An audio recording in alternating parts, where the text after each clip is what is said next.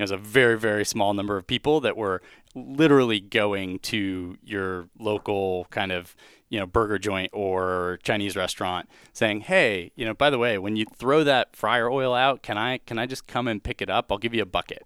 And you know, literally collecting these buckets of five gallons of, of fryer oil in basements, you know, filtering it out and and then pumping it directly into a car. Hey, what's up, everyone? Welcome back to Going Deep there in Watson. My guest today, Colin Huwyler, is the founder of Optimus Technologies. Optimus is focused on implementing biodiesel into heavy trucking. In this interview, we talk about why that is so important. He drops an absolutely mind blowing fact about diesel versus electric vehicles as it pertains to environmental impact. And we talk about some of his early experiments, including converting his Volkswagen into a vehicle that could run on vegetable oil. I learned so much in this conversation. I know you're going to as well. Here is Colin Huwyler.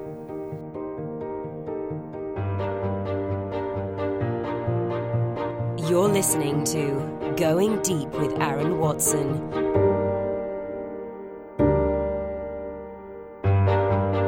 Colin, thanks for coming on the podcast. I'm excited to be talking with you. Awesome. Yeah, thanks for having me. I want to get a bunch of kind of basic definitions on the table, and then we can kind of jump into what you're doing. But this is an arena in which I am, uh, I, don't, I don't even know what, it's something below naive, just completely ignorant to, but I'm excited to learn a lot about it. And I was doing some research before um, I, I was going to speak with you here. Let's start off with just the definition of biodiesel and what the inputs are. Yeah, so biodiesel is a renewable fuel. It's made from things like waste cooking oils from uh, restaurants, soybean oils, animal fats, pretty much any type of fat or oil can be made into biodiesel. And it goes through a chemical process to basically change the molecules of the oil into something that mostly resembles diesel fuel, but there's some challenges associated with it, and um, it, you know, for all intents and purposes, becomes a, a diesel substitute. And something that I saw from your website, so I'm just regurgitating facts here. Heavy duty trucks make up about 5% of the total vehicles, but are responsible for 23% of the carbon dioxide emissions. And that has to, I'm guessing, mostly be attributable to the fact that they're burning diesel fuel and super heavy as opposed to cleaner or less intense fuels and lower weight vehicles. Yeah, yeah. So class uh, class eight vehicles, which are what you'd kind of traditionally think of as a tractor trailer truck, um, you know, get somewhere on the order of a five to seven miles per gallon. Uh, you compare that to you know a passenger car that might be in the you know mid to high 20s, you know, depending on what you're what you're doing, might be in the low 40s, right? So um, that's you know that's a that's a heavy duty vehicle that's operating on a relatively kind of good duty cycle.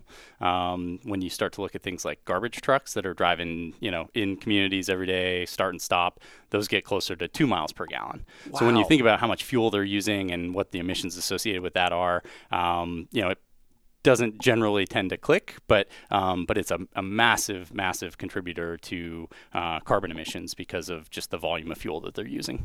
And so, help people, I guess, contextualize diesel fuel specifically in the context of all the energy sources that are out there. Because you know, I've seen Elon Musk say that all these trucks are going to be electric powered or other things like that. Like, why is it diesel fuel that's so crucial here? Yeah, so um, so diesel fuel has been around um, you know, effectively the diesel engine was was created in the 1800s. It has predominantly been the workhorse for the industrialized world because it's very energy efficient. It's an energy dense uh, liquid. So, you know, similar to gasoline uh, in that it, it's derived from crude oil, but um, but it has like it has a different uh, it has a different profile in the um, in terms of the actual the the fuel itself, the the liquid. And so diesel engines are very robust. They've got a lot of torque. They've got a lot of horsepower. So they're really good for heavy applications applications like you know agriculture, construction, um, you know trucking, things like that.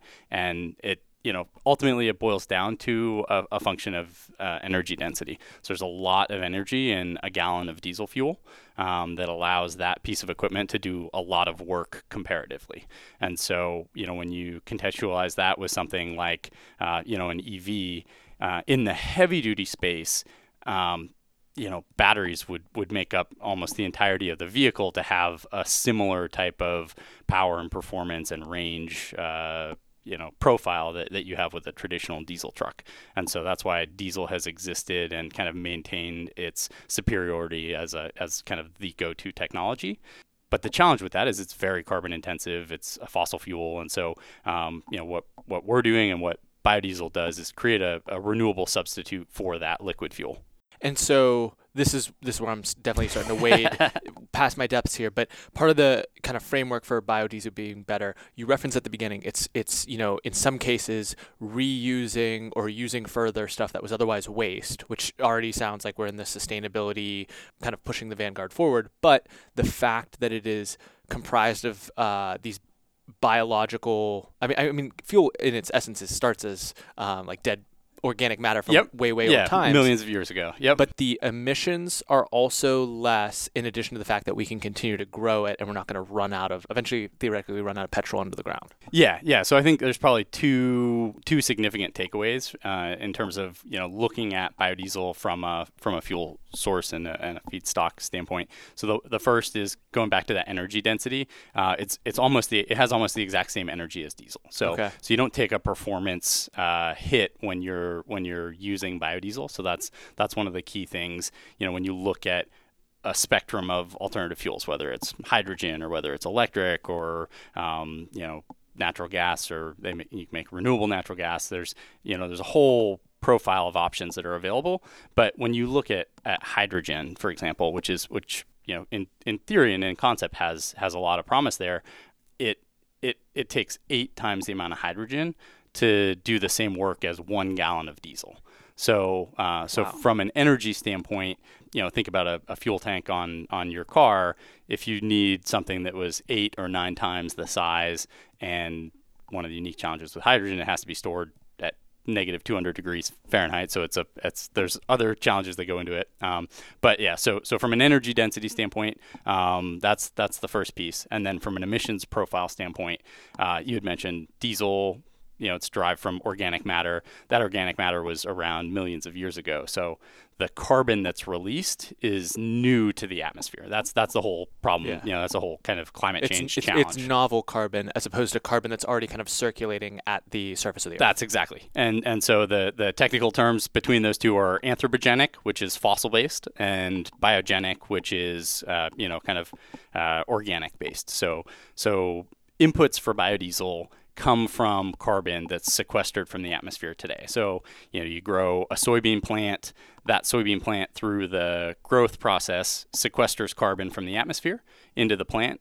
It makes the oil, and then as it gets consumed as biodiesel, it goes back into the atmosphere. So you're not actually offsetting, you're not upsetting the balance of, of carbon in the atmosphere when you're Got using biogenic sources com- compared to what you're doing where you're kind of extracting and adding net new carbon into the atmosphere. Gotcha. So that was a good, really good preamble. People should have a really good framework for what we're jumping into now. Your company, Optimus Technologies, has a couple of different product lines, including the installation of these biodiesel systems onto a truck so that it can operate on biodiesel as opposed to regular conventional diesel, and also the associated fuel, uh, fuel stops that would actually allow people to fill up there. So just take us a little bit more into what Optimus is up to. Yeah, so so kind of briefly skimmed on it at the at, at the beginning. So so biodiesel is used as a as a diesel substitute, but there are some challenges associated with it. So there it's it's not the same exact molecule as a as a traditional diesel fuel, and so um, the way that biodiesel has traditionally been used, uh, it gets blended in with diesel fuel. So if you've got a gallon of diesel fuel, biodiesel is commonly blended at 5%. So you take uh, biodiesel, it's still 95% traditional diesel, 5% biodiesel. Um, and that's a function of the fuel. It's a function of some of the engine technology. and, and we see that with conventional vehicles where they'll have like ethanol mixed in with the, the fuel. Absolutely. Yep. Yeah. And so on, on the ethanol side, you get, you know, generally the, the default is about 15%. And then, you know, and then you can go all the way up to vehicles that do run on 100% or you know uh, majority ethanol. Um, you know, our technology bolts on to existing diesel engines and uh, eliminates the challenges that are associated with using 100% biodiesel. So you can displace 100% of that diesel fuel with biodiesel instead of going into a blending scenario um, by upgrading an engine with with our technology. Um, and so when we install, you know, our, our technology basically is a, it's a fuel system that goes on to the engine.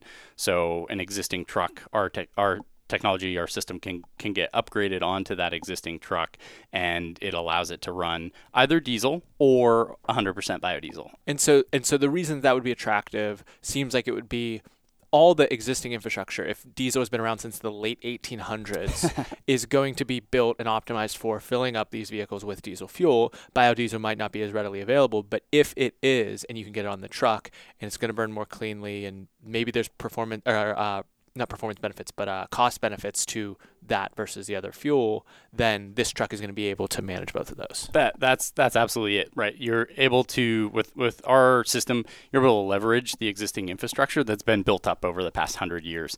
Um, so it's a liquid fuel; it gets pumped, you know, in the same way that you pump traditional diesel. Um, you know, it's it's readily available. It's you know, for all intents and purposes, fungible into the into the supply stream.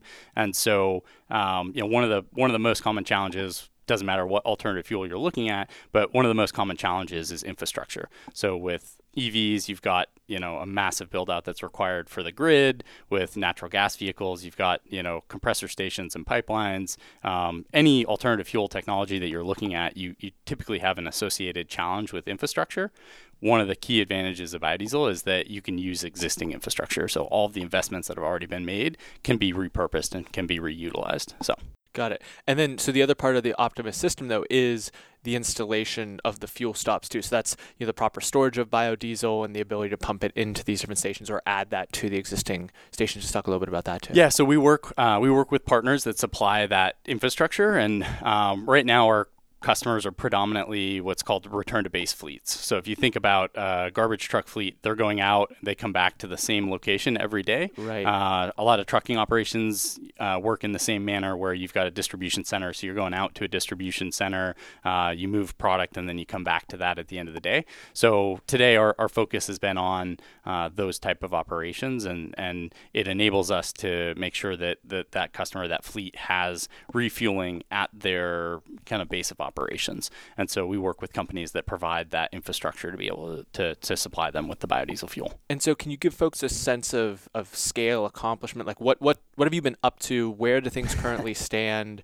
in the micro with this company and then in the macro with like biodiesels, acceptance or utilization generally across these diesel intense industries? Yeah, so so biodiesel, I'll kind of start with the, the last one and, and move backwards. So biodiesel has been around since the 1980s, um, really only started kind of entering the commercial sphere in uh, the early 2000s and and again to, to date has been predominantly used as a blend with traditional diesel and so um, when you when you look at that, you get some advantage of carbon reduction. But if you're only 5% of your fuel is biodiesel, then you're only getting really 5% of the, the total benefits.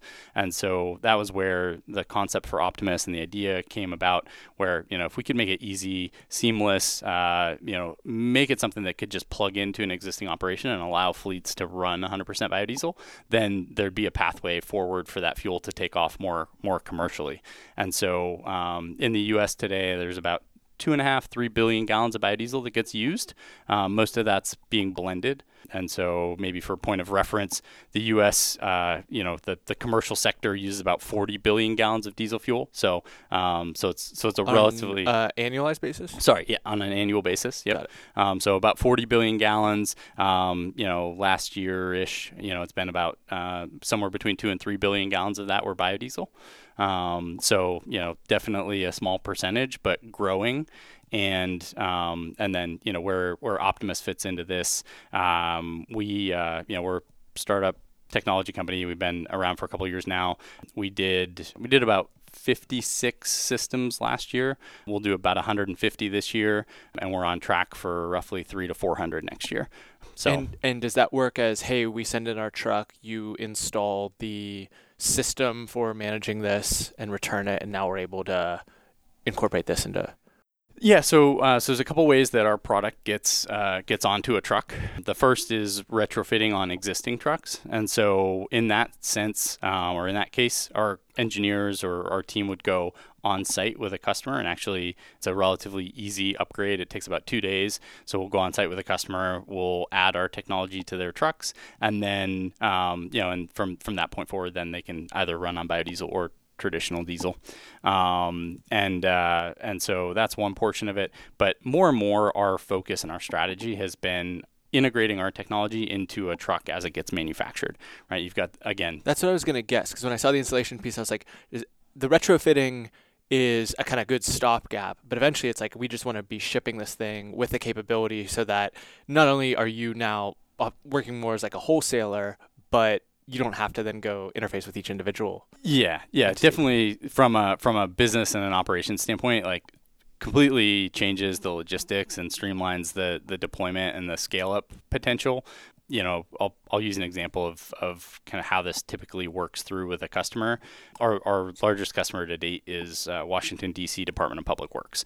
So their public works department has garbage trucks, they've got plow trucks, and and they also have kind of water and sewer service vehicles, all very large, massive pieces of equipment, you know, hundreds of thousands of dollars per truck.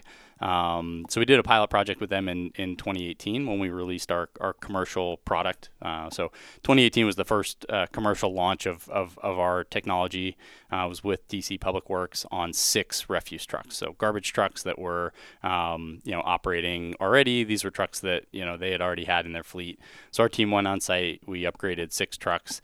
They put the system through the paces over the course of a year, did data collection, and then um, and then have added additional trucks to their fleet, um, both in a retrofit as well as uh, they've made the decision that every new truck that they purchase is equipped with our system.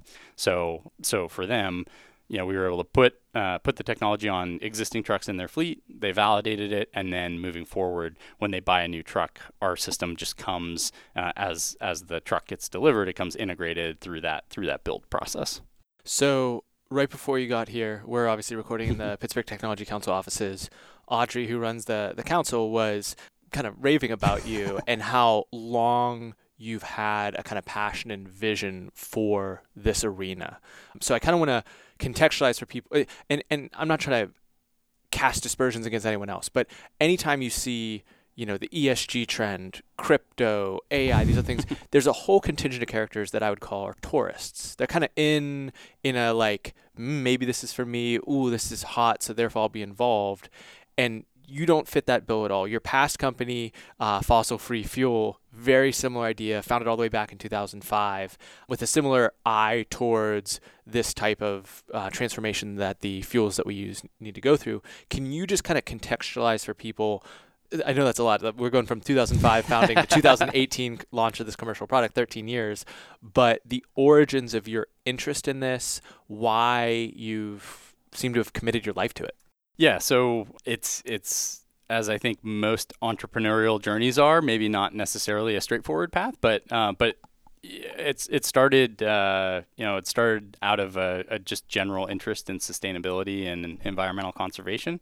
Um, so when I started uh, when I started college, um, I was going to be commuting. Uh, I live outside of Buffalo at the time. I was going to be commuting about an hour each way. So I was just looking, you know, looking for something to personally be accountable for. You know, that's a relatively large amount of driving. Wanted to try and have as little of an environmental footprint as I could. So you know, we're talking 2004, 2003 timeframe, and you know, EVs weren't really a thing. Yeah. Uh, you know, there just wasn't a lot of options out there. And so at the time, I, I uncovered this kind of very niche group of people that were running diesel engines on just actually just straight pure vegetable oil.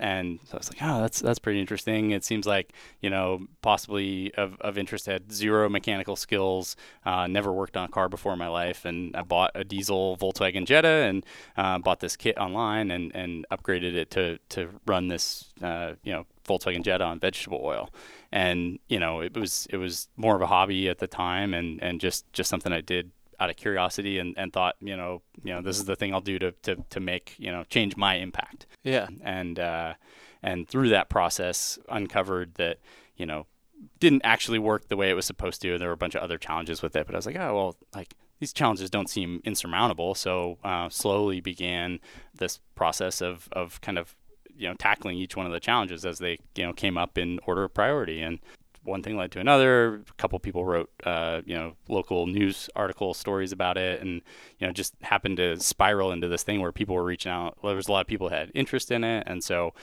you know, I was like, oh, well, I can solve this problem for other people too, right? They're going to go down the same path. They're going to run into the same same things, rather than having them just abandon the idea, like maybe let's give them a pathway to, to provide something that, that might actually work. And so that was um, on on the passenger vehicle side. That was where uh, that first company started, which was fossil free fuel, and it was very much focused on you know just individuals, you know, running their own personal vehicles, and did that for a number of years. And and uh, 2010 spun Optimus out of that company with the kind of conversation that you know the impact we were having was was certainly you know there, but you look at a commercial truck, you know, average person uses maybe 500 gallons of fuel a year. Average commercial truck uses maybe, you know, 15 to 20,000 gallons of, of diesel fuel a year. So, you know, one unit of impact is, you know, orders of magnitude larger when you look at the commercial space. And so, kind of had this idea that maybe the technology could just be ported over. And you know what we found was eh, it really needed to be fundamentally revised and like torn apart and built up from the ground. And and uh, you know at that time I met Audrey around that time. I, I moved to Pittsburgh. I uh, started studying mechanical engineering at University of Pittsburgh. Met some of the, the founding members of the team and some of our investors, and and you know it's just this whole journey and process. And and, and it took us a, a number of years. We we did kind of field trials early 2013, 2014 maybe.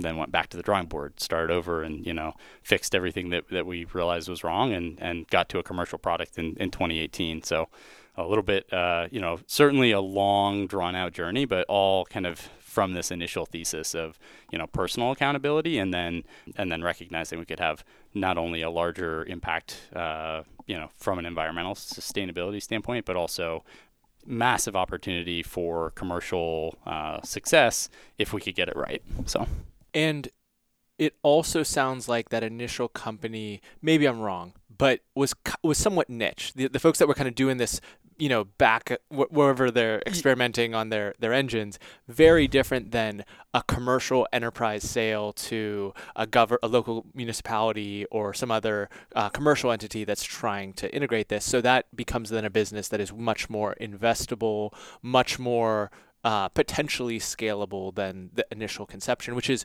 par for the course. You know, we talk with so many entrepreneurs here.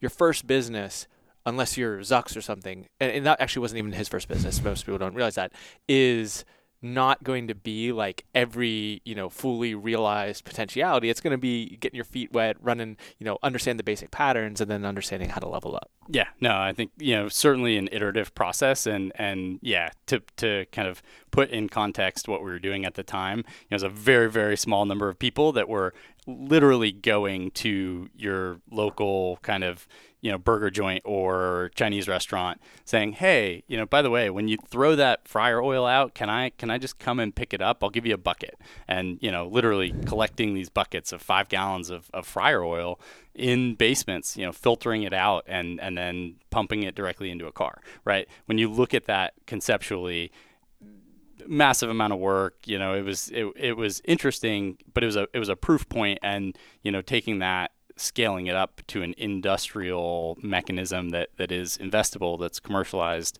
um, that's where we made the transition from, you know, using just straight vegetable oil, which you know was its own thing to um, to biodiesel, which had a budding industry that that's derived from the vegetable oils that we were using anyways, and uh, and yeah, Idea Foundry was our, our first investor, and one of the one of the criteria of that investment was all right you need to separate these two operations and and they have to have you know nothing to do with each other because one is fundamentally scalable the other is kind of a hobbyist like lifestyle you know interesting fun but not but not you know materially scalable. Right the Going Deep podcast is underwritten by Piper Creative. Shooting, editing, and publishing quality content is overwhelming. We make it easy so you can save time, build your brand, and grow faster.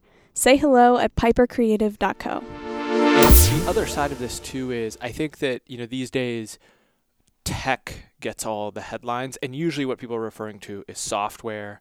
Um, or maybe some sort of like novel kind of hard, a, a smartphone or some novel piece of hardware. But the reality is, is that for most of the modern industrialized world, energy has been the biggest sector with the biggest companies, and it is pervasive. Just as just as we talked about, you know, the build out of this infrastructure, it's you're talking about like maybe having to go somewhere novel for my you know natural gas hookup or to charge my EV battery. No one has that concern when it comes to basic petrol for their vehicle because all of the infrastructure is not only built out, it's been built out for decades and decades and decades. Yeah, no, that's I mean that's absolutely the case. And you think about you know think about where industries are today, and then put that in the lens of you know the same concerns that people have about you know building out alternative infrastructures were the same concerns that people had making that transition you know 100 years ago. But but the benefit that we have is those investments have already been made. Let's leverage them. Let's let's you know utilize them to to make this transition. And one of the you know one of the most important things that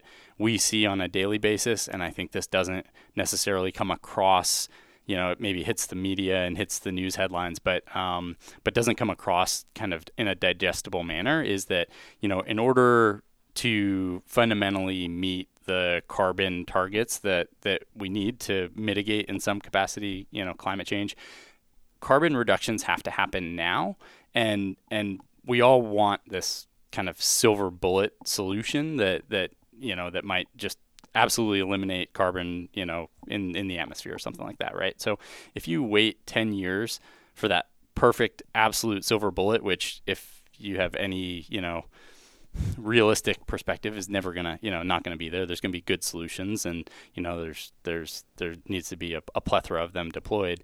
Um, you know carbon in the atmosphere is additive. So every every kind of molecule of carbon that gets added today is still in the atmosphere in 10 years. So similar to, you know, kind of compounding interest in, in, you know, finance, you, you actually, you get a much larger uh, benefit by reducing, you know, a smaller amount of carbon today than you would, you know, a much, much larger car- amount of carbon later. And so, you know, I think that, the the concept and the urgency to be able to do something tangible and do something at scale today is is so important and often gets overlooked with this idea of kind of chasing shiny objects and you know this this kind of quest for a perfect solution. So how else does that translate into your personal life? You're obviously building a company that's very clearly aimed at accomplishing this goal. But basic life choices, you, you went you're tinkering with your vehicle. I'm guessing you drive an EV now, but like what other maybe maybe you don't. What other stuff is going on? Yeah, so so so that's you know it's really it's really interesting. So I, I don't drive an EV. I, I,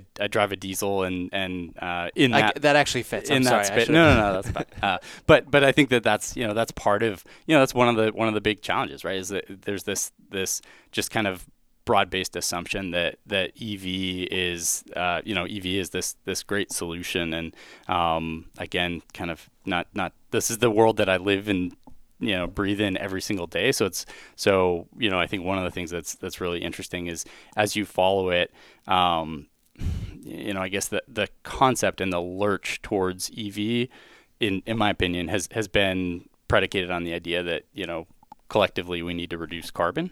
Um, and if you look, I think it was uh, Volvo uh, just released a study that you know they've got two models, one that's a diesel model and one that's that's an EV. And if you look, it's actually 70% more energy intensive to manufacture an EV because you got batteries, you got rare earth metals, you've got all these things. The, the so mining is a very big part of the EV. It's thing. it's it's totally crazy. Yeah, and and you've got supply you know supply chain challenges. You've got all this all this stuff that when you look at it actually ends up making a from a from a total carbon standpoint, it's it's a much worse option to deploy EV in its current form uh, than it is to even just deploy diesel. You know, you get to let's look at other solutions, and that's where biodiesel comes in. Where you know if you can reduce 80 or 90 percent of the of the emissions compared to diesel, then you know biodiesel, and that's that's part of what's driven us down the path we've we've been on. Um, Just to make sure I'm getting uh, understand yeah, what you're saying no, no. clearly, diesel, not biodiesel, is less energy intensive than EV. than EV. And you're talking about biodiesel with being better than Diesel. diesel. Biodiesel is 80 to 90% better than than diesel, but even just from that diesel baseline, if you you know if you did nothing, you're in in, in some cases in a better position than you are because the energy the energy intensity of manufacturing the EV um, you know is is such that that there's I think I think I think it was Volvo was two or three weeks ago the study came out. Volkswagen did something similar. It's actually you know it's like 50 to 70 percent more energy intensive in that manufacturing process. And then all right let's take a step back. So now you've got your manufacturing is more energy intensive. And you know we're we're in Western Pennsylvania, right? We're in we're in coal country, uh, Yeah. natural gas, right? The the power that's going into that vehicle is still is still coming from a fossil fuel instead of you know instead of crude oil, it's natural gas or coal, but uh, you're still the energy that's moving that vehicle down the road is still coming from a fossil fuel. So you're not you're not actually mitigating carbon. And we're nowhere close to nuclear power in terms of actually powering the grid. Yeah, you know, I mean, I think that um, is its own thing, right? People people have different feelings about it, but at the end of the day, nuclear is a carbon. You know, you have a you have a zero carbon option, right? There's other risks and other factors that go into that, but yeah, we're we're we're not anywhere close to, to nuclear. You know, wind and solar have scaled up, but they're still you know a, a small fraction of the total grid. Um, you know, it's just it's And, it's and just part not of their issue is, simple, is it's not steady state, right? With the wind and the and the solar, is that that's partially like, you know, you need storage of it because it's not going to come with the kind of consistency and reliance of other potential sources, or is that a myth? Yeah, no, no, no, no. I think I think that's I think that's right. Stepping outside of my wheelhouse a little Sorry. bit, but but but no, that that's definitely right. Right. So you have solar that obviously is is productive, you know, during during the day, and you've got wind that ebbs and flows. Um, you know, I think you have a composition of of different, you know, of different uh, avenues to create renewable electricity, and then and then at the end of the day, you still do have that you have the energy storage issue. You know, the thing about um, traditional fuels, coal, natural gas, um, you know, diesel gets used for power generation as well, um, is that they can be more steady and they can be more reliable. I think you can get to that point with with renewables, and I think we're de- certainly on that track. Um, but that that adds a layer of complexity. Gotcha. So, the last thing I want to ask about, and we can aim towards wrapping up here, is just to be with a person who not only came across, started with the I want to be responsible for my kind of impact on the environment. I want to take responsibility for it to the point that I will buy a kit and retrofit my vehicle in order to run on, on vegetable oil and then see that through all the way to the business. When you were in those early stages of tinkering, can you just take me more into like the psychological framework there? Because there's plenty of people that would like either buy the stuff and never actually see it through, or like it's an experiment. It's like something I could tell you about, but it's not okay. Now I'm gonna reorient my professional life to build this business towards this aim. Yeah, so I, I dropped out of college at the time. Um, you know, was was down this path, and and uh, you know when I when I moved to Pittsburgh, I went to to engineering school because I was like, oh, like now I you know I was Now I you had a why for young. I was like, yeah, uh, you know, I was like, oh, I don't want to like t- rack up all this debt, and really don't have. I was I was gonna I was studying political science. I was like, I don't I don't know really what I'm gonna do with this.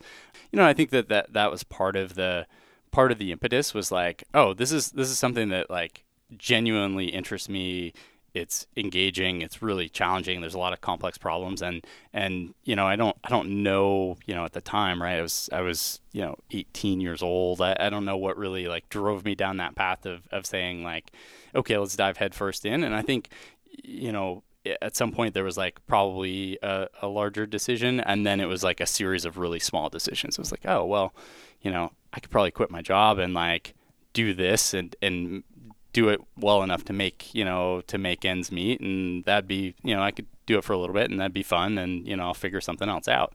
And it slowly you know just started to accumulate. You know i don't think there was any you know for for me there hasn't there wasn't any like massive step change aside from when we made the pivot into commercial vehicles. You know there there we've we've always been this very slow build up you know this is one of the really big challenges that like that hardware and specifically like climate tech hardware companies have is there's a very long tail on the development to get to commercial and then you launch and then it takes you know it takes a little bit of time to you know, it, it's probably the best analogy is like a locomotive, right? It takes so much time for it to get churning and get get up to speed, and then when it is, it's you know, you just you accelerate forward and you have a massive ramp and massive growth and and just so much momentum.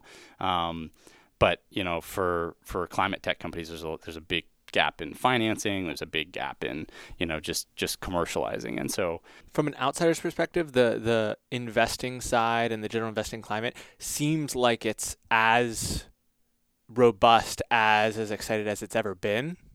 Yes, yeah, I'd I'd say that that narrative today is is probably uh, is is probably true Yeah. in the entirety of, of the time that we've been doing this. People are more excited today about A- kind of solving that. and problem. you know that there's initiatives, you know, even for large corporates, if they do have that kind of ESG framework, it's like, okay, well, if we are actually going to reduce our net, I'm sure Volvo's putting out that report because one of our things is we would love to say that we reduced our carbon footprint by X as opposed to Y. So let us, like, trust us when we go in this direction is part of the reason they would share a report like that. Yeah, yeah, and I think that you know, I think the one thing that's starting to emerge that's that's really impactful not only for our technology but across the board, everybody who's kind of working on this in different verticals.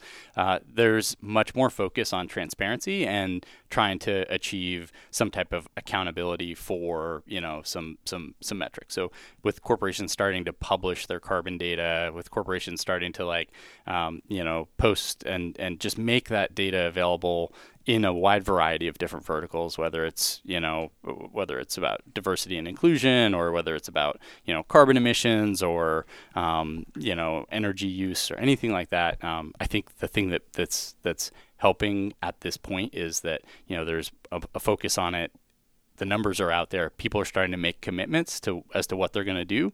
You know, the back end to that is a lot of these commitments are 2025, 2030, 2040, right? Maintaining accountability over that time period is, is really challenging. So so that'll be the, Yeah. the piece that I can make out, all sorts right? of promises. A- about 2040. absolutely, Honey, right. I'll take care of that 2040. and and so you know so a net zero by 2040 target although that's really you know helpful and it's ambitious um, the the the roadway you know the map to getting there and the accountability across that sector um, you know in that time frame is is something that um, you know I think there's a ton of excitement about it it's good you know, I'd say half of it's probably just totally smoke and mirrors, and half of it's you know truly well intentioned, and and focusing on that half that's well intentioned, like you know providing tools and and strategies uh, to help them actually get there. You know, I think that's that's the thing, right?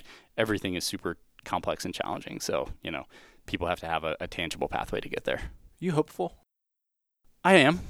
Yeah, I am. Um, you know, I think I think genuinely more often than not, um, when people look at problems, whether they're you know in the sectors and verticals that I'm working in or others, you know, it, it's a matter of being able to provide appropriate tools and pathways. I think you know genuinely people um, people are good and want to want to you know uh, achieve you know a better result. But um, but I think when you know when we talked earlier, you know, you you'd said, all right, you know, I've got a sector dive of ten. You know, you look at other verticals, I've got a sector dive of zero, right, in terms of like scale and, and learning and, and knowledge.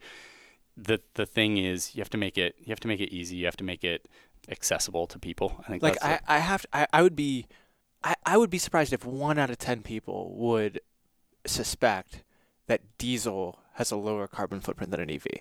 I, I, absolutely. I, I think that like just in terms of a, a, a knowledge gap, Yep. that has to be that's one of the most yawning knowledge gaps I think a, a guest has ever shared with us. I, I think that um, you know I think one of the one of the challenges there right is you've got you've got so much hype and you want like a clean easy soundbite the the the thing that appeals to to people just broad based and generally on an EV is you look at an EV and there's no emissions right, Right. or or like you know they're they're tagged as no emissions and and the reality is it's it's not it's not that there's zero emissions it's just you're you're moving the emissions outside of your you know peripheral Right. and so um yeah and so, and so But I it- think it it- doesn't get it doesn't get talked about it And, doesn't get digested maybe this isn't the right metaphor, but it's like like I don't think about like my blender having emissions when I plug it into the wall, or like my toaster or something, right? So it's like, oh, now it's just gonna be like my blender because I just like plugged it in the wall and it was good to go. that that I mean that's absolutely it, right? You know, you think about uh, you have the option at your house to uh, you know to source only renewable electricity whether people opt into those programs or not you know takes an active you know takes an active decision. But until the time at which you subscribe to 100% you know renewable electricity when you plug your blender in right there's a coal power plant out there somewhere that's that's churning out you know emissions for the power of that um, you know the power of that unit. And so you know when you look at something at, on that scale and you look at, at at you know home emissions right energy efficiency just you know not using that um, that energy has such a large impact whether it's insulating or turning the lights off or you know all the all the basic stuff that, but um, but yeah no that's exactly it yep coal coal fired power plants you know running hundreds of blenders at a time There's an image for you. Um, this has been fantastic, Colin. I really enjoyed speaking with you, and I, I, know that we've already delivered at least one uh, kind of aha moment to, to listeners. Anything else that you were hoping to share today that I just didn't give you the chance to? Um, no, I mean, I think we had, we had a we had a kind of diverse conversation. I think that that's that's super great. You know, I think that um, yeah, the th- the thing that that I that I'd say, you know, in that in that kind of vein is think about um, you know, think about the you know, even if it's for five minutes, like, you know, what what are the the things that come before that action that you just took, right? You got we got your laptop plugged in here. Where's that power coming from? I mean, you know, it's it's coming it's coming from somewhere. It's not just instantaneous. And um, you know, if people take a step back and you know whether you want to make any meaningful change, you know, in, in that or whether that that you know aligns, but um, you know, there's there's a there's there's a cause and effect everywhere and and so you know even if it's just taking a step back and, and thinking about that for you know for five minutes like that that really you know i think that can have a you know you get everybody to do that that has a massive impact Yeah. Well, I like that because I, it's really kind of your approach. You, you did go to school, but you kind of originally came to it from first principles of Yep. just seeing how the stuff worked and, and figuring it out for yourself. Um, I, I love that. I think that's a good challenge for everyone to take. If folks want to learn more about you, about Optimus Technologies, what digital coordinates can we provide for people so they can learn more? Yeah, so um, absolutely uh, search for us on on Twitter. We're at Optimus PGH, and then on LinkedIn. Those are probably the two the two platforms that, that we utilize most frequently. And uh, yeah, we'd absolutely love love folks to to check us out there. Visit our website. Uh, it's optimustec.com, o p t i m u s t e c.com, and um, you know we, we're focused on the commercial sector but we do you know we do have folks that, that reach out and um, are just curious or interested kind of similar journey or, or, or sharing a pathway to, to how i got engaged in this and you know we do um, we do what we can to help so if, if we're not the you know if we're not the right resource we'll try and plug you into one that is Right on. We're going to link all those in the show notes to this episode. Uh, goingdeepwithaaron.com slash podcast is the place to find it for this and every episode of the show. Or in the podcast app, you're probably listening to this right now. Uh, before I let you go, Colin, if, I guess that was your challenge. You want to hit them again with the, the personal challenges they can leave with? Yeah, yeah. I think maybe you know everybody. You know, if you want to take take five minutes, just take a step back and and kind of assess. You know, assess your your personal energy balance, right? And and whether that's uh, you know, let's let's again let's let's peel it back a little bit, right? The the every single day delivery of Amazon, which I'm absolutely totally guilty of. I'm not I'm not I'm not kind of calling anybody out there, uh, especially this time of year, right? Uh, it but every every decision has an impact on the ener- energy infrastructure and you know the the freight that's getting moved across the country the ships that are bottlenecked off the coast you know trying to get into the ports everything that's tied into this you know global logistics world all of that is you know powered by diesel fuel so um, So, what are some of the other actions? So, we talked about you drive a, a diesel vehicle. I just re insulated my house. Um, you can, you know, try to have a garden in your backyard. You can maybe try to not uh, shop internationally so much, shop local. What are some of the other things that you have put into practice after doing that type of consideration? Yeah. So, um, so I think a, a very, very similar, you know, along those lines. Uh, you know, when I when I did, my wife and I gutted and renovated our house. Everything that we did was, you know, if if it made sense, was in the you know most energy efficient manner that, that we possibly could. We used recycled materials when we could. Um, you know, you, you think about and, and, and sorry, this is a total tangent, but you know, you think about things that that people don't necessarily generally think about, right? Um, drywall. It's made from gypsum and crushed up stone and is is super super carbon intensive. Oh, interesting. Um, so drywall, which is in abs, I mean that is like the Standard. gold standard building material of choice today. Um, massive implications for for carbon emissions globally. Um, so so we actually we sourced this product. I can't remember exactly what the name of it was, but basically, do you know what Tetra Pak is? I do not. Okay, so you've seen them; they're they're everywhere. It's like this aluminized and plastic uh, container. So like soy milk comes in it, like soup comes in it, all sorts of. But anyways, it's it's this paperboard like an aluminized container, generally not really recyclable. So there's this company that actually they, they do recycle it. So they take in this waste stream, they shred it, and they press it into what is a, a recycled drywall material. It's called Rewall. There we go. And uh, and yeah, and so when we did our when we did our house, um, we gutted it, we redid everything, spray foam insulation, you know, energy intense or energy efficient windows, and then we used this uh, alternative drywall material it, it it's challenging. It doesn't work exactly the same way as drywall does, but it's a it's a finished kind of you know sheet sheet good that goes into into the house and has you know dramatically lower carbon footprint. So you know when we assess you know in our in our family life when we assess decisions that we can make that you know potentially have a, a lower carbon footprint, we we try and do that. Um, and uh, yeah, it's just uh, you know that that that project was was in and of itself like a total project and understand that not everyone's going to want to do that or have the skill sets or, or otherwise to, to dive in. You guys but did that before you had kids. we definitely did that before we had kids. Um, yeah, yeah, it's, uh, it's, uh, and we, we made it 90% of the way there before we had kids. I'll say Yeah. that, you know, so I, I can tell you, I can tell you a lot of those choices, like the Amazon packages, a lot more convenient once you have kids, and you're like, oh, we uh, didn't get a gift for that person. Need it in two days. Absolutely. Yeah. Yeah. I think, you know, and that, and that's, uh, you know, to, to maybe, yeah, to maybe tie that back in, right? Like the, the truck that goes to my house comes from a distribution center. The distribution center gets goods from, you know, the warehouse. The warehouse gets goods from the port, right? All, all along that value chain, everything that's required in that process. And because of the convenience of it, um, you know, we send, you know, whatever it is, 20% of it back, and a good portion of that stuff just ends up getting thrown away, right? So you have all the emissions to and from, and then it just gets discarded. So um, just thinking, you know, about your personal impact. But those distribution center trucks should be They- running on biodiesel. They, they should be running on biodiesel. Yeah. That's a callback, that folks. is- there we go. uh, Colin, thank you so much for coming on the podcast. I really Perfect. Yeah. Thanks for having me. We just went deep with Colin Huwyler. Hope everyone out there has a fantastic day.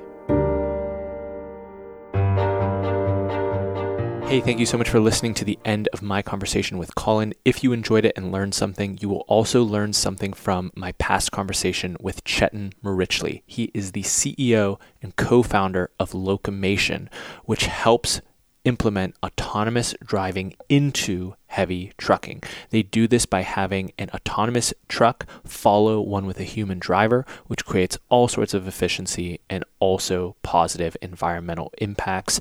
He gets deep in the weeds on how he's sold the product to all sorts of different stakeholders. I loved it. You will as well. Go check out that interview and hit subscribe because we've got some fantastic interviews coming real soon. Thanks for listening. Connect with Aaron on Twitter and Instagram at AaronWatson59.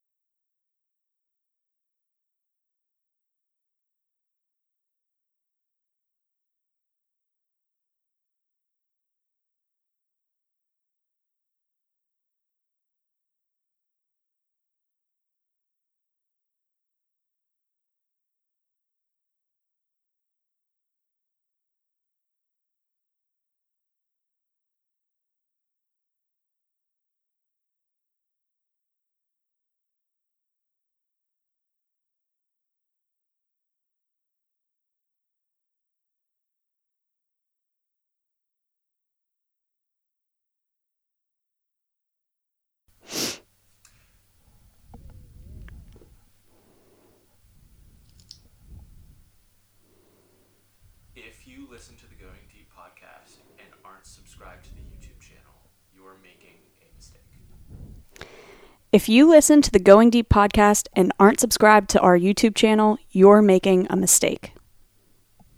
If you listen to the Going Deep podcast and aren't subscribed to the YouTube channel, you're making a mistake. If you listen to the Going Deep podcast, if you listen to the Going Deep podcast and aren't subscribed to the YouTube channel, you're making a mistake. More than 10,000 subscribers watch all of these interviews and get.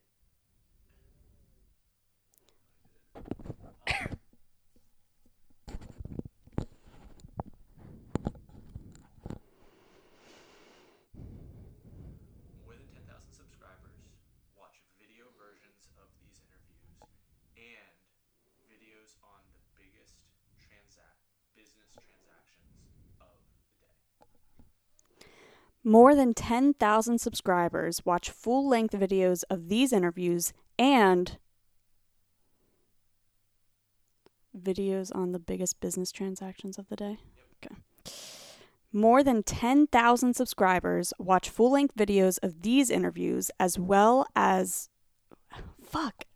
More than 10,000 subscribers watch video versions Versions of these interviews, yes. and Okay. More than 10,000 subscribers watch video versions of these interviews and business breakdowns of companies like Coinbase.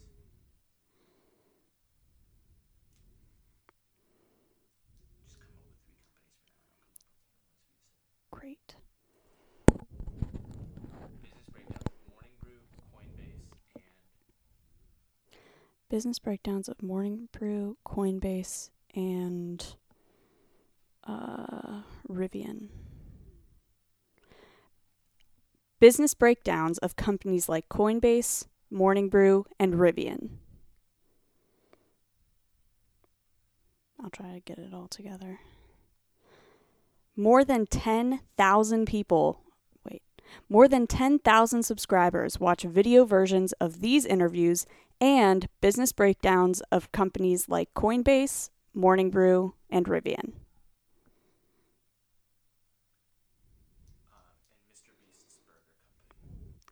and Mr. Beast Burger Company. Coinbase, Morning Brew, and Mr. Beast Burger Company.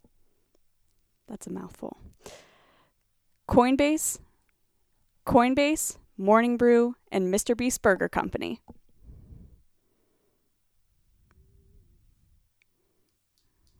Anything else? Should I try to get it in one swoop? Okay. More than 10,000 subscribers. Wait. Yeah. More than 10,000 subscribers watch video versions of these interviews and business breakdowns of companies like Coinbase, Morning Brew, and Mr. Beast Burger Company. Go subscribe right now. As we march towards 50,000 subscribers. Go subscribe now as we march towards 50,000 subscribers. Sweet. Any other sign offs?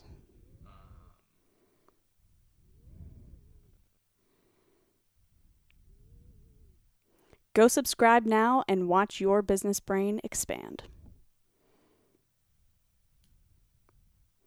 Go subscribe now and grow your business brain.